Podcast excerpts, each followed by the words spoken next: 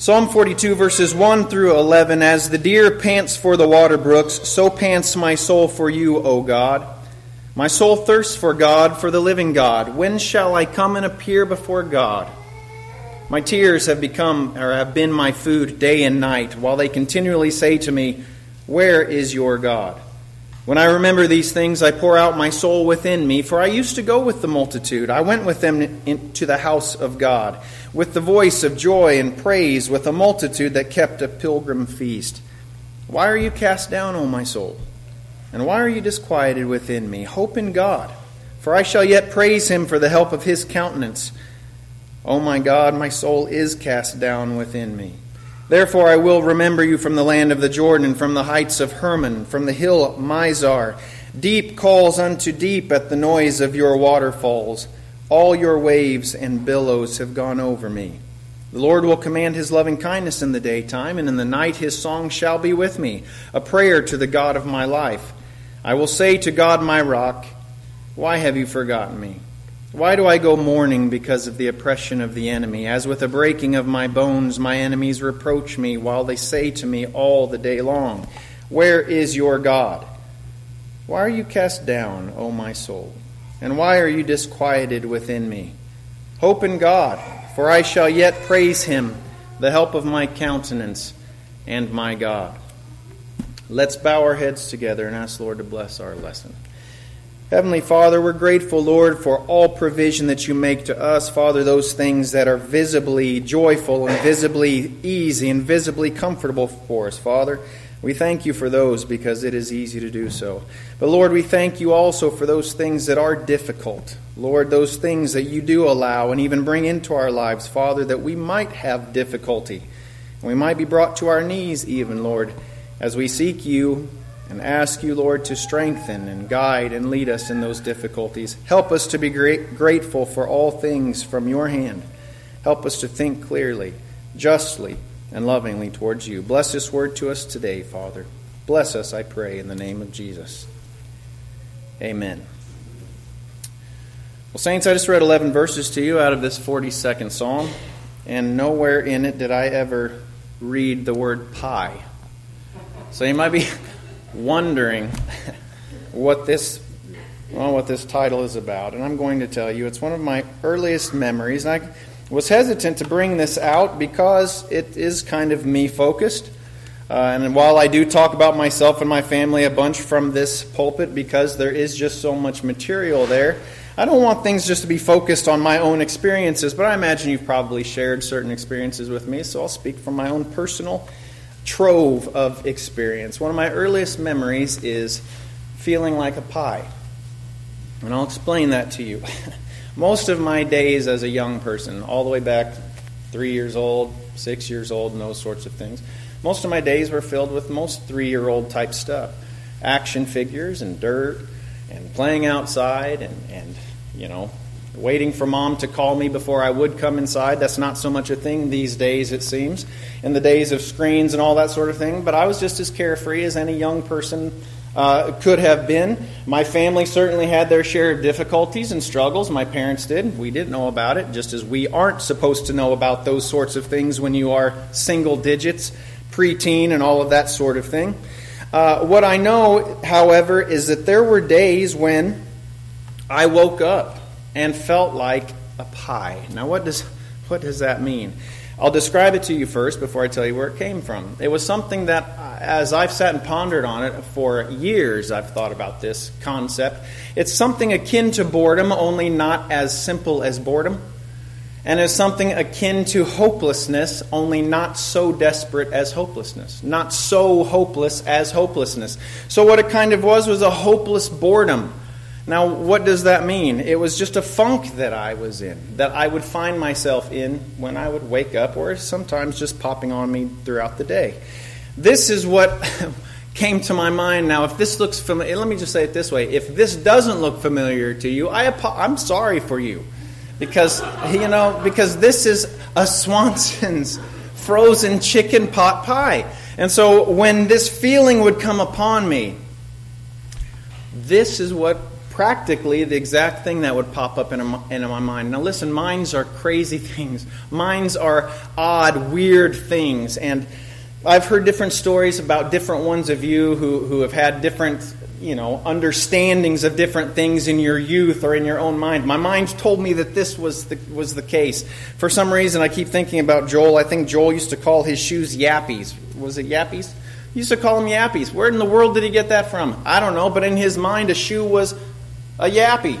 Uh, my kids have thought squirrely thoughts that they've shared with me that I understand where they get them, but, but they don't make any sense and wouldn't make sense to other people. This is kind of practically the exact thing that when I would feel that feeling come over me, that kind of hopeless boredom, or bored hopelessness, I guess you could say, a pie would kind of, just this kind of vision of a pie. It sounds crazy.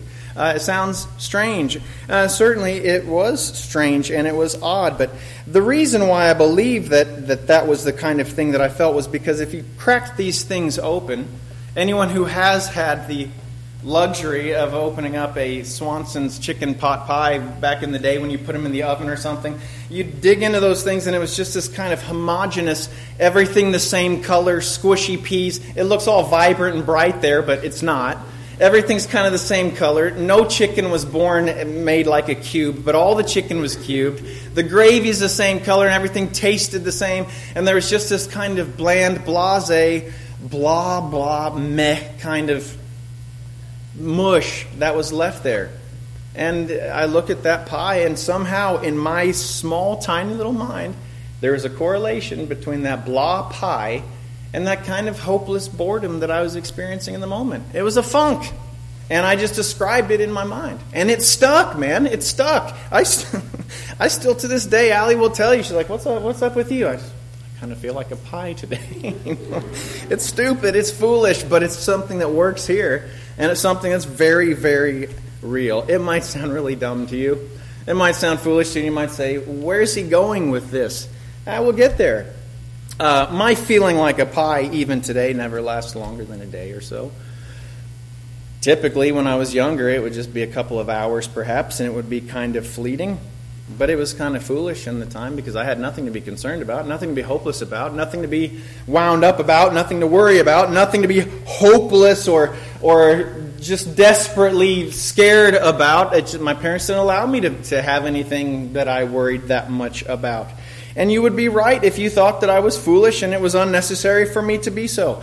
And yet the fact remained was that it remained. It would pop up. I'd feel like a pie and I would remain feeling that way for some unknown reason for whatever amount of time. I read Psalm 42, and I'm going to tell you I can relate to Psalm 42. I read the entirety here, but well, first off, I've kind of felt led to read the whole thing just so that you'd have an understanding, a groundwork in, in well, in what it's about. But I'll tell you, I see remnants of that, correlations of my feeling like a pie in this psalm. Now, if you've read David's psalms, you see some similarities here. This isn't a psalm of David. It says up there in the title, it's to the chief musician, a contemplation of the sons of Korah. Uh, it's not David's psalm, but there are some similarities to a lot of David's psalms that I see here. Um, uh, he, David would all, oftentimes write about the conflict that was within himself, right? About, well, dare I say that he would be in a funk sometimes you know, I'm not going to say that he felt like a pie, but I can kind of relate with that. He would be conflicted and he would be troubled in himself. Let's turn to a couple of these examples of David's, well, being conflicted, being troubled, being something along the lines of what we're reading at points here in the 42nd Psalm. Psalm chapter 6 to start with. He'd be troubled in his soul, like you would read here, where he says, Have mercy on me, O Lord, for I am weak. O Lord, heal me, for my bones are troubled. My soul also is greatly troubled. But you, O Lord, how long? Now, when he says heal me, I don't believe he was talking about physical things. At least he didn't have to be talking about physical things. He says, My bones are troubled. My very core is troubled. My soul, who I am, my existence. Not just his, well, his being, who he was, was troubled. He, you ever been troubled just down to your core? Where you're just burdened? I, have told Allie, I don't tell just everybody when I'm troubled to my core, but there have been times where I've told told my wife, man, I'm just it's weighty. Man, something's burdening me, and sometimes you can't put your finger on it, right? Sometimes you can just feel something and you're troubled about something. And David was. And he asked for the Lord, heal me. There's an issue that's present here. I need deliverance from this. We can see this kind of theme in a lot of David's writings. Psalm 13 and verse 1. He says, similar to what he said there in Psalm 6, How long, O Lord? Will you forget me forever? He says in Psalm 13:1. How long will you hide your face from me? How long shall I take counsel in my soul, having sorrow in my heart daily? How long will my enemy be exalted over me? Keep flipping, keep flipping, friends. Let's turn to Psalm 38 and verse 6. He says, I am troubled in Psalm 38 6. I am bowed down greatly. I go mourning all the day long. For my loins are full of inflammation, and there is no soundness in my flesh. I am feeble and severely broken. I groan because of the turmoil of my heart. Again, there could be some physical things going on, but this is talking about the core of him. His soul is turned, his soul is turmoiled, his soul is disquieted. Now, what was also, also consistent with David's writings was not just that he was troubled and willing to voice that.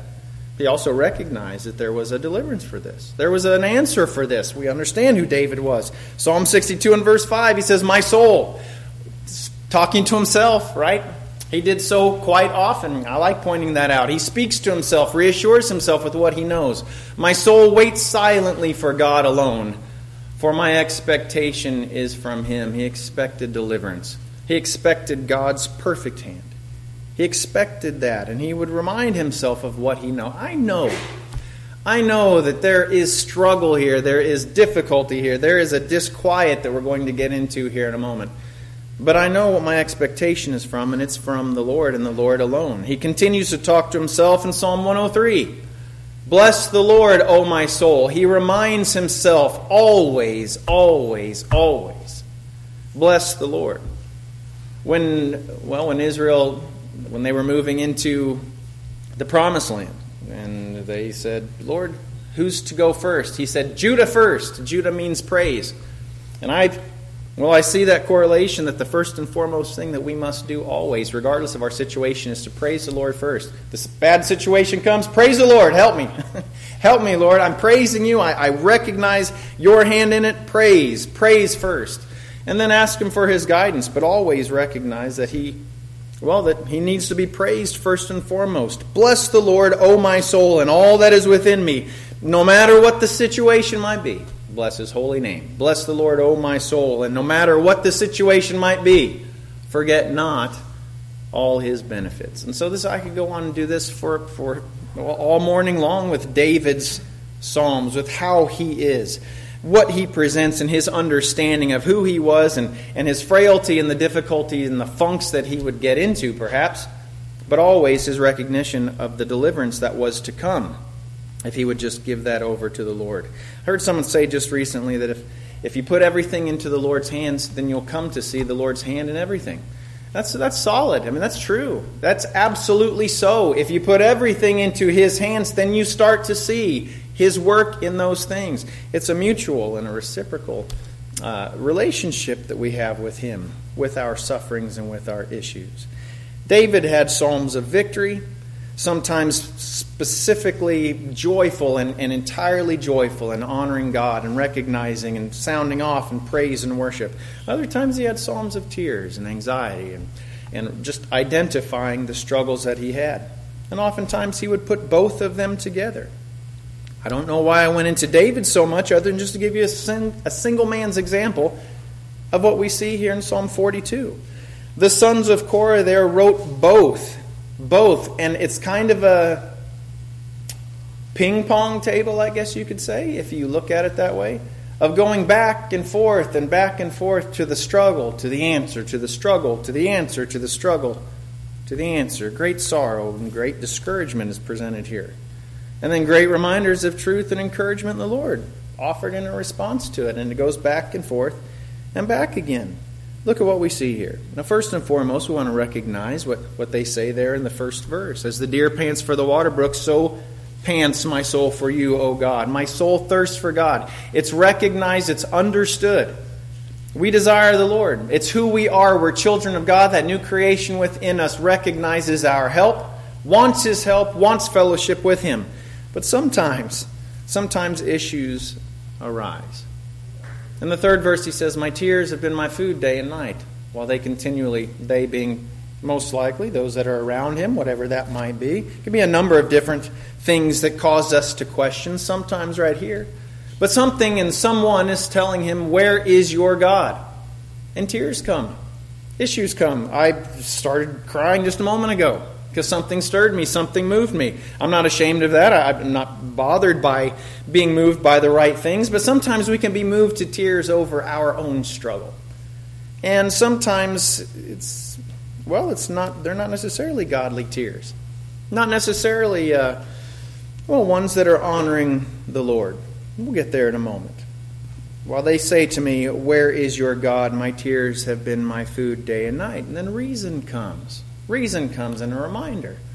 Oh, well, first off, in verse 4, or no, what is that? Is that verse 6? Yep, oh my God, my soul is cast down within me. But not before he said, Why are you cast down, O my soul?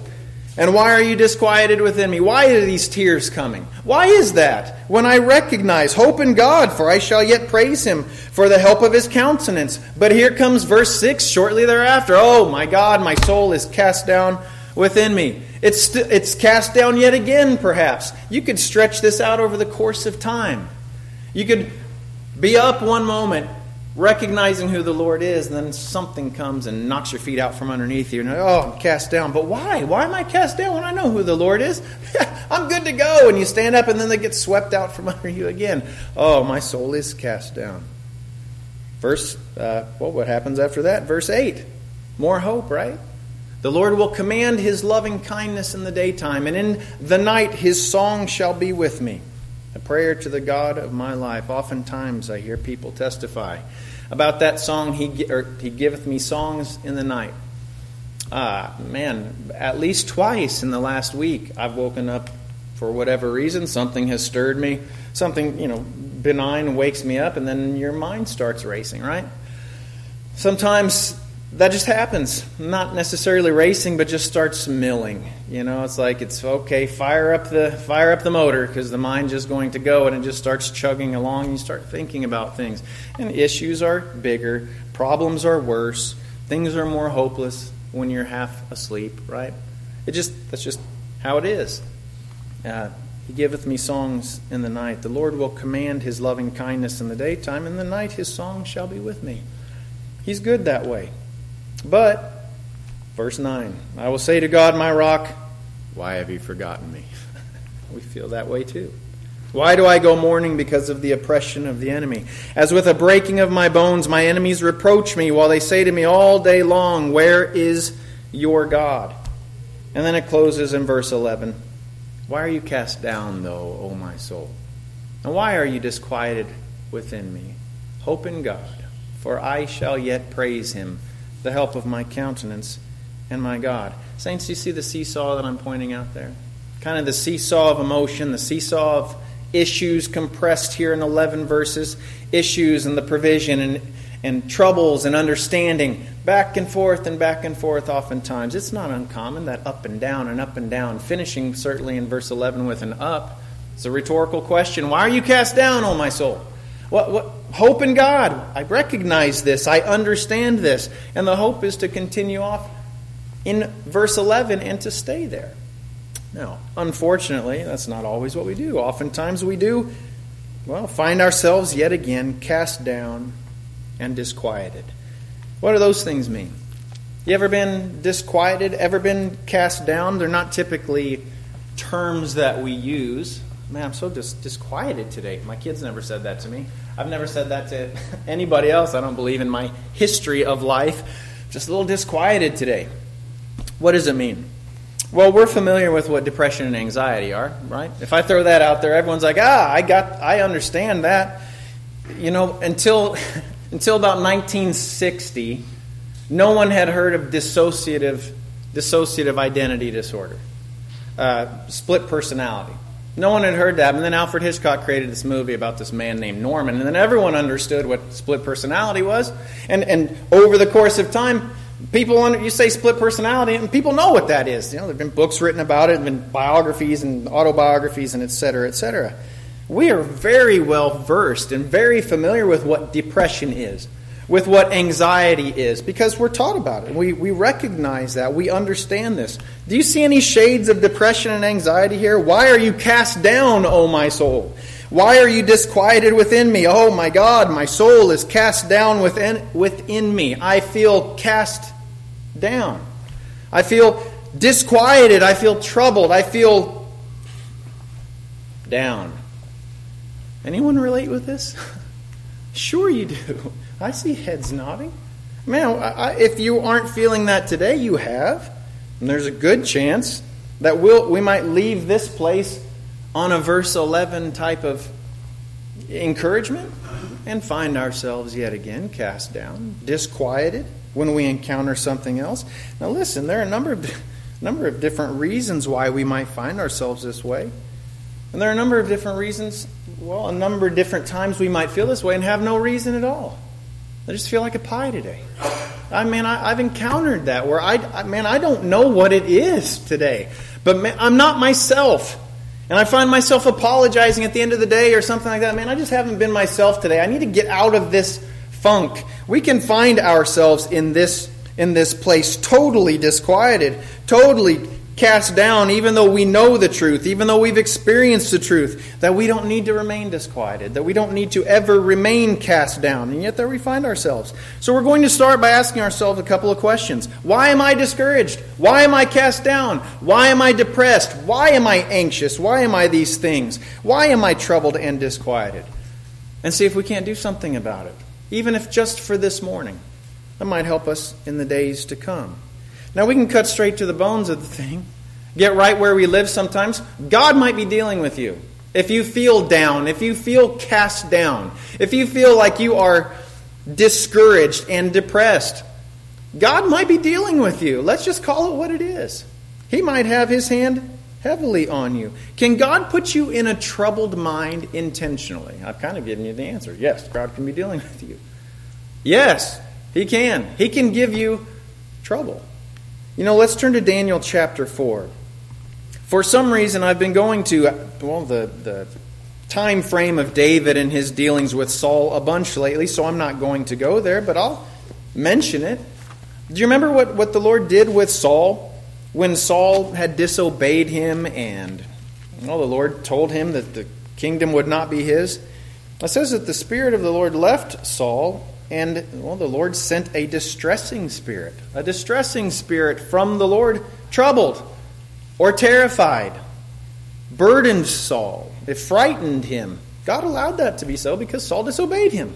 And the Lord was dealing with him, that saved man. He, the Lord sent this distressing spirit. Uh, I'll just leave Saul there for now. Let's look at Nebuchadnezzar in Daniel chapter 4. Let me get there myself because I want to have it on my Bible here. I have everything in my notes, certainly, but in Daniel chapter 4, well, the Lord determined that he was going to deal with this man, Nebuchadnezzar. I'll be honest with you, there have been times. You know, Brother David mentioned earlier in Sunday school lesson, he talked about those times when we separate fellowship with somebody. Someone's going through a struggle, and they're, well, you can't put yourself in the struggle with them necessarily. There have been times, and I'm not ashamed to say this, so I might have one time been, where I prayed for struggle for somebody. I prayed for, I prayed for a number of different people just to be as miserable as possible. That might sound cold to you, but when God has demonstrated His kindness and His goodness, when perhaps you've seen family members treat their, well, I've seen different people treat their children so so well, so nicely, and their kids turn around and just kind of treat those parents like dirt you know, and you're like, you don't deserve what you're getting here, you know. Uh, I don't, I'm not going to ever tell a child of God, you don't deserve what God's getting. I'm going to tell everyone that we don't deserve what the Lord is giving them. But there are those times when you see them balking and spitting in the face, you might say, of the Lord, when goodness and kindness and grace and opportunity has been given to those ones, and they keep on balking at it and just well, sneering at it. Like, well, if that's not going to work, then Lord, I pray that they would just be as miserable as possible so that they have no other recourse than to cry out to the Lord from their knees. It's you all have been there, some of you, I know you have, just made so miserable that you had no other recourse except to ask the Almighty God. And guess what he did? He, he answered. And he saves and he delivers and all of these things. I think that the Lord plainly can be dealing with you by making you miserable, by making you, bringing something that would depress you. Now, look, uh, Nebuchadnezzar here, he was the king of Babylon. In the time of Daniel, we understand this, and he had been given a whole lot from him. Daniel had interpreted a dream that he had about that great, I'm not going to go into all of it, but he had that, that great statue or that great image that was before him. And Daniel interpreted all of that and foretold the future of the kingdoms and, and those sorts of things. Uh, Shadrach, Meshach, and Abednego cast into a fiery furnace. I think that was mentioned earlier. Maybe our brother prayed in regards to that just a moment ago. He was given to see that given to, given to see the Son of God walking in the midst. When those ones who threw those three in there died just from the heat of it, from casting those three in, and those three walked out after they'd been in fellowship with the Lord Jesus. I believe it was him. Stepped out of that furnace and they didn't even have the smell of smoke on him, on them. He saw that. And then he was warned still after another dream, another dream that he was given. You need to be humbled, the Lord told him. He needed to be humbled in Daniel chapter 4, verses 23 and through 25. He speaks how he needed to be humbled, he'd be chastised specifically. And Nebuchadnezzar did not take it to heart. So in Daniel chapter 4 and verse 28, all of the things that the Lord said were going to come upon him came upon him. All this came upon King Nebuchadnezzar. At the end of the 12 months, he was walking about the royal palace of Babylon. And the king spoke, saying, is not this great Babylon that I have built for a royal dwelling by my mighty power and for the honor of my majesty? Look at this. Man, look what I have done, and rightly so, because I deserve this. This I am a majestic king. I'm a good king. I'm a powerful king. And all of this, well, you know? I needed to make something that was worthy of me. Well, that's anything but humble, isn't it? That's anything but well, cowering before the Lord. And so it was there in verse 31. While the word was still in the king's mouth, a voice fell from heaven. Saints, if you think the Lord isn't listening to you and watching you 24 7, then you need to re examine your relationship with the Lord and the capabilities of the Lord. You know, oftentimes we give so much credit to Satan, give so much credit to the devil. The devil's watching me, the devil's testing me, the devil's dropping my toast on the floor, the devil's making me do this, the devil's making my car not work, the devil, the devil, the devil. And when we sit there and it's our opportunity to take a stand for the Lord and not and, and bear out a testimony or just to do simply what he has for us, not going to do it. He won't know. What happened here? While the word was still in the king's mouth. God remembered what he had told him 12 months earlier, remembered the warnings that he'd given him, remembered the encouragement and the opportunities that he'd been given. And while the word was still in the king's mouth, though he had forgotten that the Lord was watching, a voice fell from heaven. Man, even in correction, the concept that the Almighty God is willing to correct, is willing to chastise, and guide. Ah, it's a beautiful word of love that he has here. King Nebuchadnezzar, to you it is spoken. The kingdom has departed from you. And they shall drive you from men, and your dwelling shall be with the beasts of the field. They shall make you eat grass like oxen, and seven times, and I read this as years, seven years shall pass over you until you know that the Most High rules in the kingdom of men and gives it to whomever he chooses. That very hour the word was fulfilled concerning Nebuchadnezzar. He was driven from men and ate grass like oxen. His body was wet with the dew of heaven till his hair had grown like eagle's feathers and his nails like bird's claws. He became an animal, you might say. Became quite animalistic. You can read about, well, in chapter 73 in Psalm 73, Asaph says, I was a beast before you. My cognizance, I acted as though I wasn't even a child of God. I wasn't even a man. My ignorance, my foolishness, my misunderstanding and misapplication of your word and your ways makes me less of a man. I'm a beast before you. Nebuchadnezzar bore that out, well, in actuality here.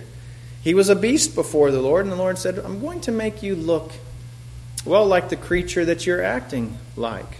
I'm going to humble you. Seven years he was cast down. Seven years, I imagine, he was disquieted. I don't know everything that was going on in Nebuchadnezzar's mind for that time. I don't know everything that he felt and everything that he understood. And we know that he was driven from men. We know that he was eating grass. We know that he looked like a beast, it seems. I don't know what his frame of mind was. I know what it might have been. I suppose he might have been quite downcast downtrodden? Did the Lord just make him an ox where he didn't think anything? I'm inclined to believe that that wasn't the case because it was to teach him and to remove his full cognizance, his awareness of anything. Well, that's not really a teaching, is it? I believe that he did have him, well, remain aware of some things. And I believe that he was aware of his low estate. I believe that he was aware of his being cast down. And it was very plain that God was dealing with him.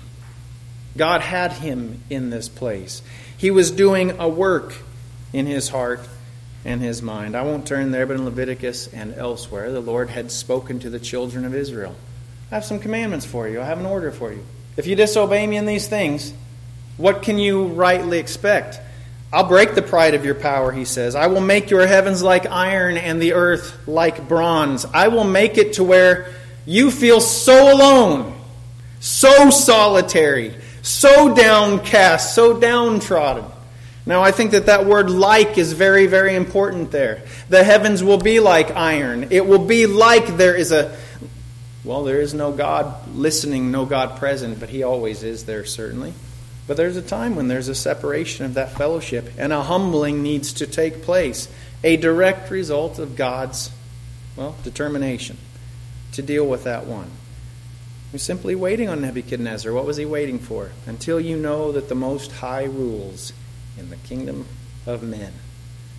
We'll come back to Nebuchadnezzar shortly, but understand that sometimes we can feel quite cast down, quite disquieted, simply because the Lord is putting his hand of correction upon us. And that's true.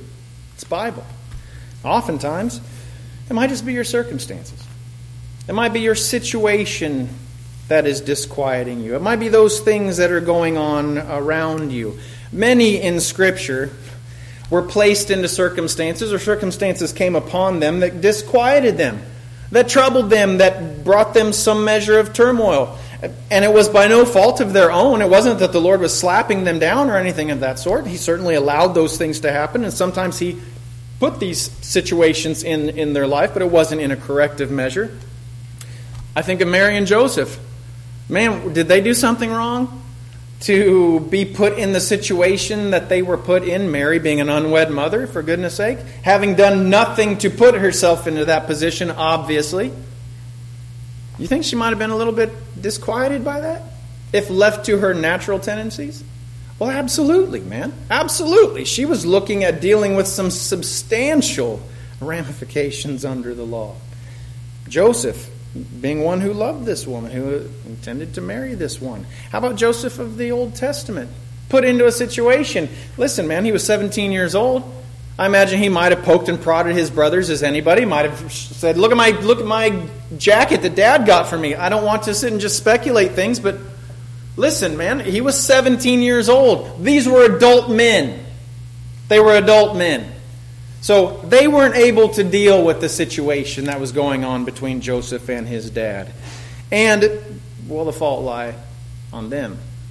Joseph found himself thrown into a pit, nearly murdered, sold off to a bunch of traders. He found himself, well, in slavery in the house of a vile woman who then went ahead and accused him falsely. He found himself in prison, for goodness sake, man. I can really get into a funk about when I drop my coffee filter on the floor, right?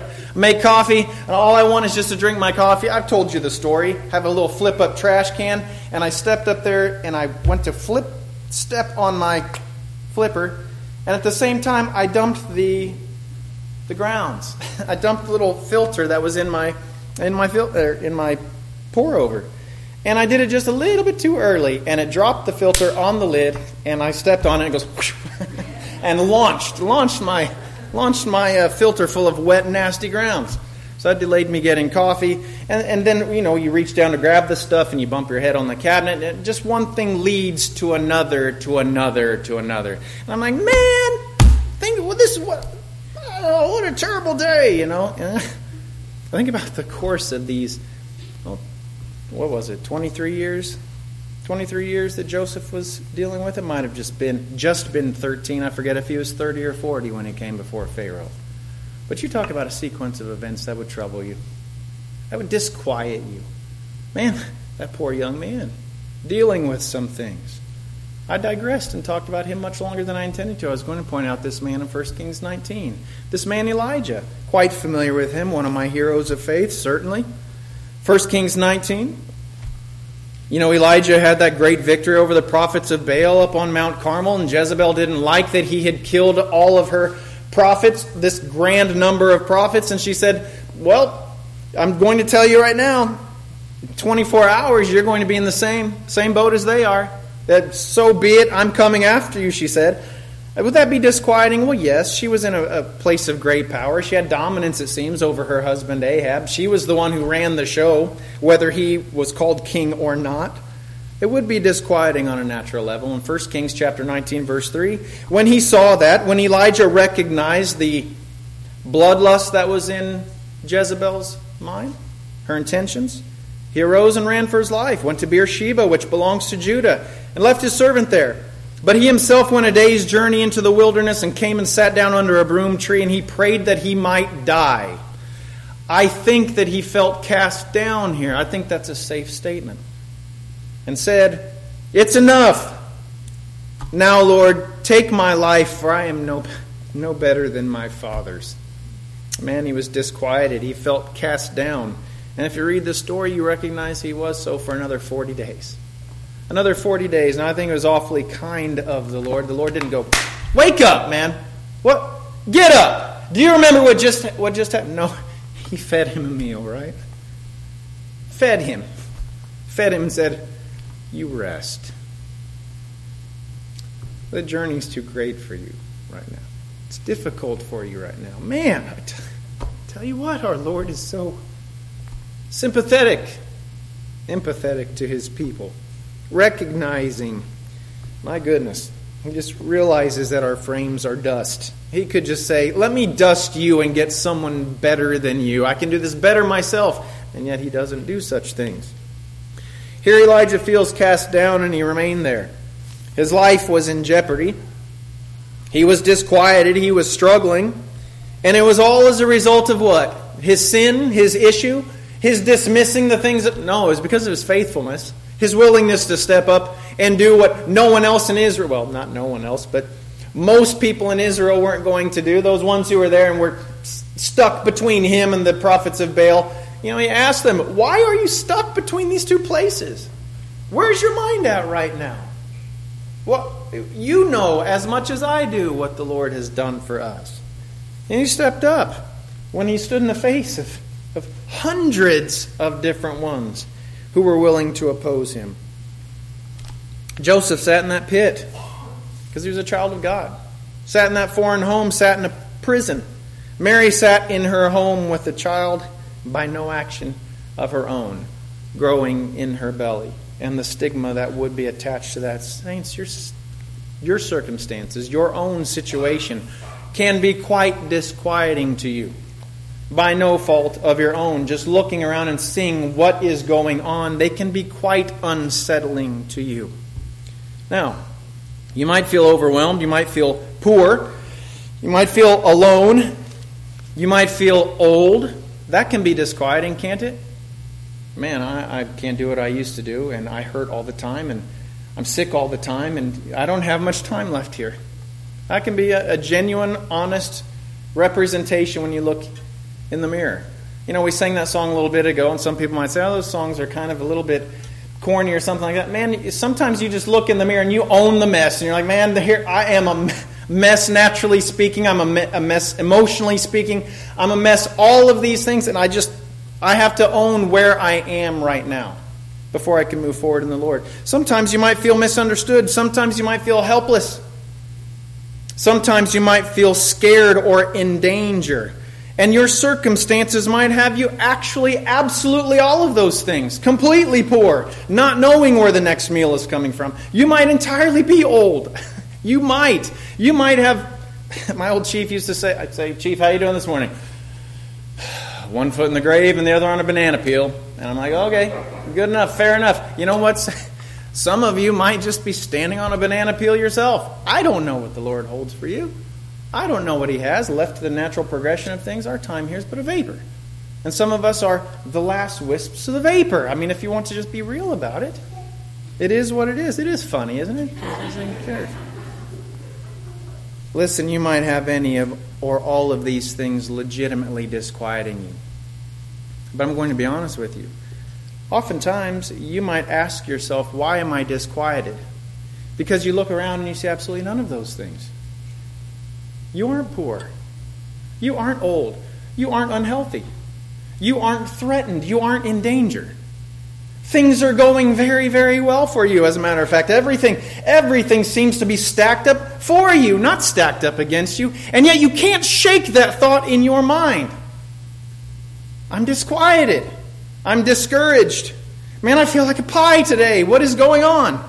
And maybe it's, I feel like a pie for this year. This entire year, I have just been, I don't know what's going on here. I am scared. I am sad. I am uncomfortable. I'm distressed. I'm all of these things. Why am I cast down?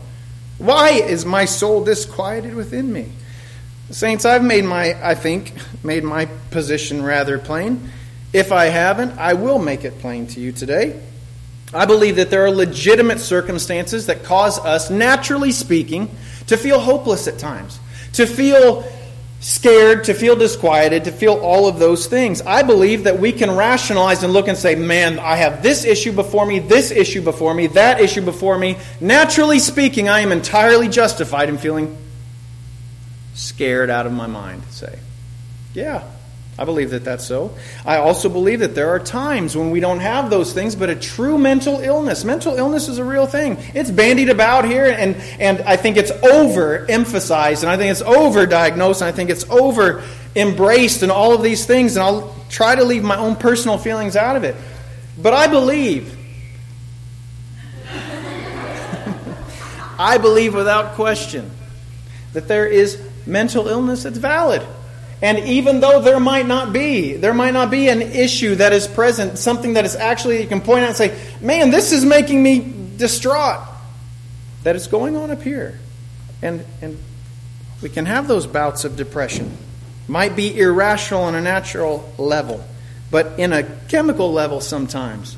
And a physiological level, there they are nonetheless. Not necessarily a fault of our own. But I do believe that there are behavioral issues behavioral issues on the part of God's people that are attributed to mental health, mental illness, and give people license to misbehave, naturally speaking, misbehave, spiritually speaking.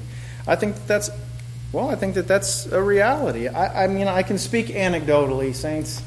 The number of times where I have treated and encountered, not just at this job, but in the old job.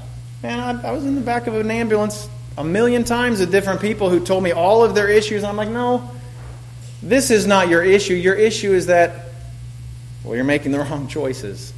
And your parents made the wrong choices for you before that. And you can just see the lineup of how things shook out. This isn't mental illness for you, this is a behavioral issue. Saints, I believe that oftentimes that's why we can feel disquieted because we haven't attended to our behavioral struggles. We haven't given them over to the Lord. But I also believe that sometimes we just feel like a pie, man. Today, I just, it just is what it is. I can't reason it out. It's not something I'm going to stay in. It's not something I was in yesterday. It's not something I make a habit of. But something's just off today. And I can feel it and I know it and I just don't know why. Why are you cast down, O oh my soul? Sometimes you just don't know why. Sometimes you aren't entirely aware what it is. Sometimes the Lord makes it quite plain, but regardless, it doesn't matter what it is. It doesn't matter if you have every justification. It doesn't matter if you don't have any justification. It doesn't matter if it's something physiological going on up here. It doesn't matter if it's something behavioral. It doesn't matter if you just don't know what the situation is. If you are disquieted, the answer is single, solo. It's one thing, and it's the power of God. That's it. It's the power of the Lord. You go to Him first, you go to Him continually, you go to Him consistently. He can lead you in a number of different ways. Don't get me wrong. But the first answer is hope in God, for I shall yet praise Him for the help of His countenance. I seek His face, number one. I feel like a pie. Man, mm, you're upset with this. This is my first response. Something wrong, honey? Oh, you know. No, man, that shouldn't be my first response. I feel like a pie today. Lord help me. Man, it's sometimes as simple as that, right? Sometimes it's as simple as that. Hope in God, for I shall yet praise him for the help of his countenance, of his face. That's what it is. Lift up your eyes. Man, it is such a simple concept. And it, it, you know, oftentimes I'll tell you, man, you know, we know what the will of God is. Sometimes it's just so simple, the will of God. Not easy always, but simple. You need to move from here to here. You need to go talk to that person over there. You need to deal with this. Don't go to the doctor. You need to go to the doctor. Sometimes it's just so very simple, but man, not easy, right? Not easy. I don't want to talk to that person. Uh, I don't want to go to the doctor. Uh, I want to go to the doctor. Whatever the situation might be. All these things, individual. This is something simple and easy. Man, lift up your eyes. Lift up your face to the Lord. First and foremost. Well, what's the big deal? You, you have a rough day. Big deal. So what? Saints, our testimony is so important. Man, our testimony to those ones that are inside of our household, so important. Our testimony to those ones who we work with, so important. You have no idea sometimes how just the inflection of a voice, the statement of a phrase. I can give you different stories. For time's sake, I won't. That different ones will remember certain things that you have absolutely no recollection about. They'll come to you and they'll say, Man, this time here, I knew that that was something, I knew there was something different about you. I have no idea what you're talking about. And there have been other times when I have spoken to teachers from back in the day, man, when they will remind me of something that I did. And I'm like, man, you know, I'm not going to sit and, and dwell on things because I've dealt with those things that the Lord has dealt with me in. But I sure wish I'd left them a better, a better taste in their mouth when they think about me and the things that I've done. This is easy, saints. Your testimony is important. Man, I feel wrong today. I am in a funk. Lord, help me get out of this funk today. So I don't chew on my wife. So I don't cut that guy off on the road. So that my coworkers don't hear something fall out of my mouth today. That they'll say, Where did that come from? Man, a four letter word, give me a break. There are a lot worse things that you can do in theory and technically. But my goodness, people seize on those things and they remember those things. And it's something that you can simply and easily avoid at times. Help me get out of this funk, Lord. Help me with this. What did Nebuchadnezzar do when he was out there chewing on the grass?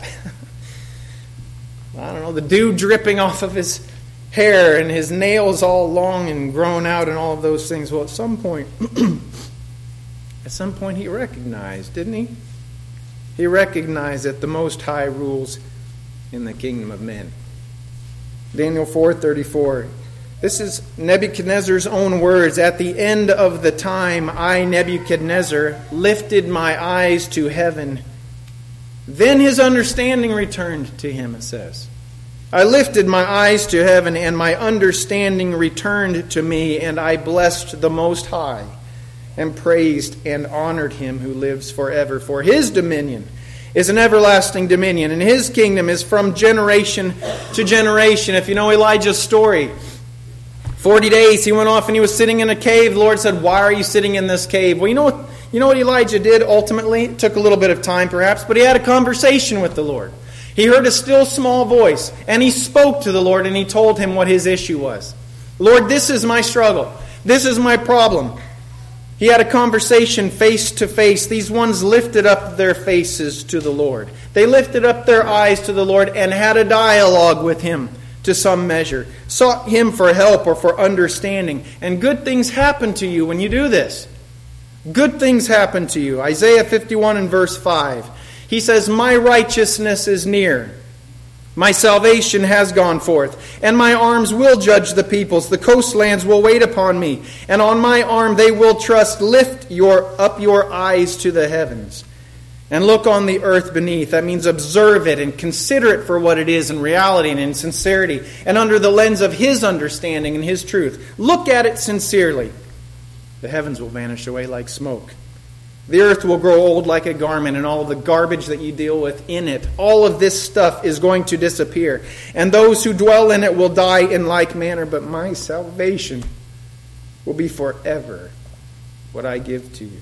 My righteousness will not be abolished. It's present, ever present, and always there for you. Saints, any number of things can cast, cause us to feel cast down, can cause us to be disquieted, can cause us to be depressed, discouraged, all of those things. It can be the Lord's doing, absolutely, that He puts His hand upon you and says, It's time for you to be humbled since you have chosen not to be. Sometimes He can do that. It might be our own doing, our own issues. It might be a situation around us that was by no doing of ours at all. It just has arrived.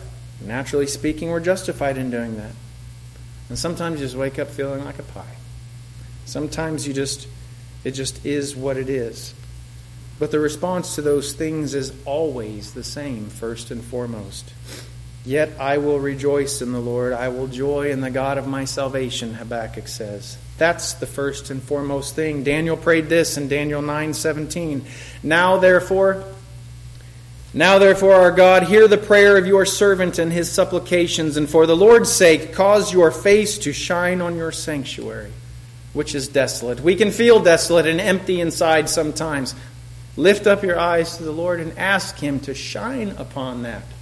Shine in guidance, shine in wisdom, shine in direction, shine in all of those things. We can feel desolate in our circumstances, these crummy things that take that well that take place around us, and it might just be something that's right up here that makes absolutely no sense. But you don't have to stay there. Don't stop looking to Him first and foremost for joy, for help, for di- direction, for peace. Don't resolve yourself to just be disquieted all the time. Now, this is my lot. This is the hand I've been dealt. It's, it is what it is. Hashtag depression is real. Saints, we don't have to fall prey to a hashtag. Truly in vain is salvation hoped for from the hills and from the multitude of mountains. Truly, in the Lord our God is the salvation of Israel and everybody else. Why are you cast down, O my soul? Why are you disquieted within me? Hope in God for I shall yet praise him, the help of my countenance and my God. Saints, look to the Lord. Lift up your face first and foremost. Listen, he might lead you to treatment. He might lead you to medication. He might lead you to a hobby to help you with your depression, your discouragement. He might lead you into the wilderness, cast out by men because of the struggles that you have refused to, to address in your life. He might lead you simply to be still and know that He is God. Sometimes Sometimes that's what his direction is. But no matter what the source of his deliverance is, no matter the situation, no matter the circumstances, no matter any of those things, the help of my countenance is God. His countenance is the help of your countenance. His mind is the help of your mind. His heart is the help of your heart. Look to God and let Him lead you out of your disquiet. Let's bow our heads together. Father, this morning I pray, Lord, there be any here that are suffering just now, who feel discouraged, Lord, who feel disquieted, who feel that depression that we've been given to understand and have some experience with, Father, even in this culture and society, Father, whatever it might be, if it's the depths of such things that we're experiencing, or we just wake up just, well, in one of those funks, Lord, I pray that you would touch the heart just now. Father, I pray that they would lift up their own face to you. Father, ask you to shine your light, your countenance upon them in this moment, Father, and re- reassure them, Lord. Reassure all of us, Father, That when we find ourselves in these places, in these situations, first and foremost, Father, before anything else, we just need to look to you. We just need to open our hearts to you, Father, lift our faces up, make contact with you, Lord. Establish a dialogue and let you lead us and direct us in the manner and the way that you would have us to go. Father, help us to find joy and peace, first and foremost, in you and your strength. And give us the wisdom to listen, Father, as you direct us in whatever path that might be. Thank you for promising to do that. I love you, Lord. I love you. And I thank you this morning. Bless your people, I ask, in the name of Jesus. Amen.